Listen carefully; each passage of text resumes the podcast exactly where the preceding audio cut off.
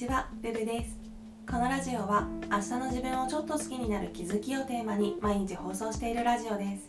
最近は1日2回午前中は1年前の私に教えてあげたいことをテーマにした心地よい暮らしのコツ。夜は日常での気づきをテーマにした雑談をしています。もしよろしければフォローコメントなどなどお待ちしております。さてこの回はゆるっと雑談会なんですけどどんな話をするかというと規則正しい生活って結局一番コスパがいいよねっていうそんな話をしようかと思います。私ここ1年半くらいすごい生活改善をしてるんですね。もともと本当に夜型で昼夜逆転してて夜中の2時3時に寝るような生活が普通だったところから今は朝4時台に起きるのが普通になりました。それでうまく回っている気はしていたんですけどここ最近夜に予定が入ったりして夜に活動することが多かったりそれがきっかけでやや生活リズムが乱れてたっていうのとあとは久々に夜中に起きて夜更かし特有の背徳感っていうんですかねそれがちょっと楽しかったりしてあとはやっぱり楽しい予定って夜に多いなって思ったりもしてそこからまた考えが深まってっていうか生活リズムを整えて早寝早起きをしてまるで小学生みたいにキチキチした時間割を組んで生活するのって人生楽しめてないような気がしていたんですね。それで試しにちょっと既存のリズムを崩してあえてちょっと遅く起きたりとかやることやらずにサボってみたりとか夜中までダラダラ起きてみたりとかしてたんですけどやっぱり当然ながらそれだと時間を有効活用するのってなかなか難しくて波に乗れないっていうか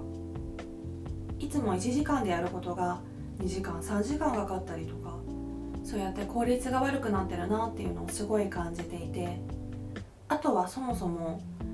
睡眠時間がずれると質のいい睡眠をとるハードルがすごい上がるんですよね。私が極端なだけかもしれないんですけど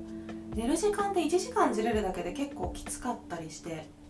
いつも睡眠時間を基本9時半から4時半とかで固定してるのでなんだろう遅く起きたりすると睡眠時間は足りてないのにいつも起きてる時間に目が覚めてしまって寝不足になったりとかあとは夜もなかなか寝つけなかったりしてそうやって痛い目っていうのかな、まあ、それは言い過ぎかもですが規則正しい生活っていい子ちゃんっぽくてつまんないなって心のどこかで思ってたところがあったんですけど確かにそれはそうかもしれないけど結局規則正しい生活の恩恵ってめちゃくちゃ大きくって間の最大化とか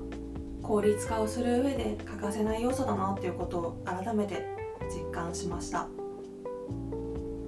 まあでもそうは言ってもまあどうしてもイレギュラーな予定っていうのはあるものだしそれを全部いや私はこの時間に寝て起きるので無理ですっていうのは人生つまんなくしてるなって思うんですけど基本的には無理のない範囲で規則正しい生活早寝早起き今後ちゃんと維持していきたいなって思ったので今回はそんな話をしてみました